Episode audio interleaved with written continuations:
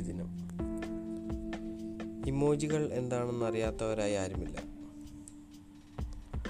വാട്സാപ്പിലും ഫേസ്ബുക്കിലും chat ഗ്രൂപ്പുകളിലും comment ബോക്സുകളിലും ഏറ്റവും കൂടുതൽ ഇന്ന് ഉപയോഗിക്കുന്നത് ഇമോജികളാണ്. സ്റ്റിക്കറുകൾ നിലവിൽ വന്നിരുന്നെങ്കിലും ഇമോജികൾ ഇന്നും വളരെയധികമായി സോഷ്യൽ മീഡിയയിൽ ഉപയോഗിക്കപ്പെടുന്നുണ്ട്. ജൂലൈ പതിനേഴാണ് ലോക ഇമോജി ദിനമായി ആചരിക്കുന്നത്.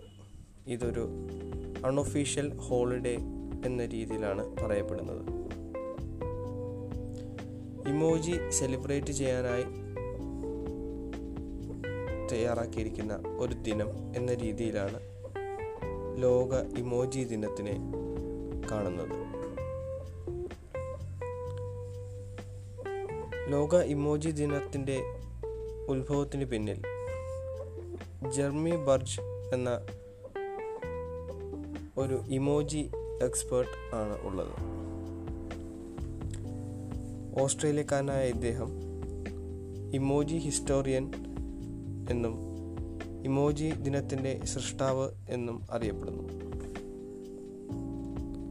ഇദ്ദേഹത്തെക്കുറിച്ചുള്ള വിവരങ്ങളും ലോക ഇമോജി ദിനത്തെക്കുറിച്ചുള്ള വിവരങ്ങളും വിക്കിപീഡിയ വെബ്സൈറ്റിൽ ലഭ്യമാണ്.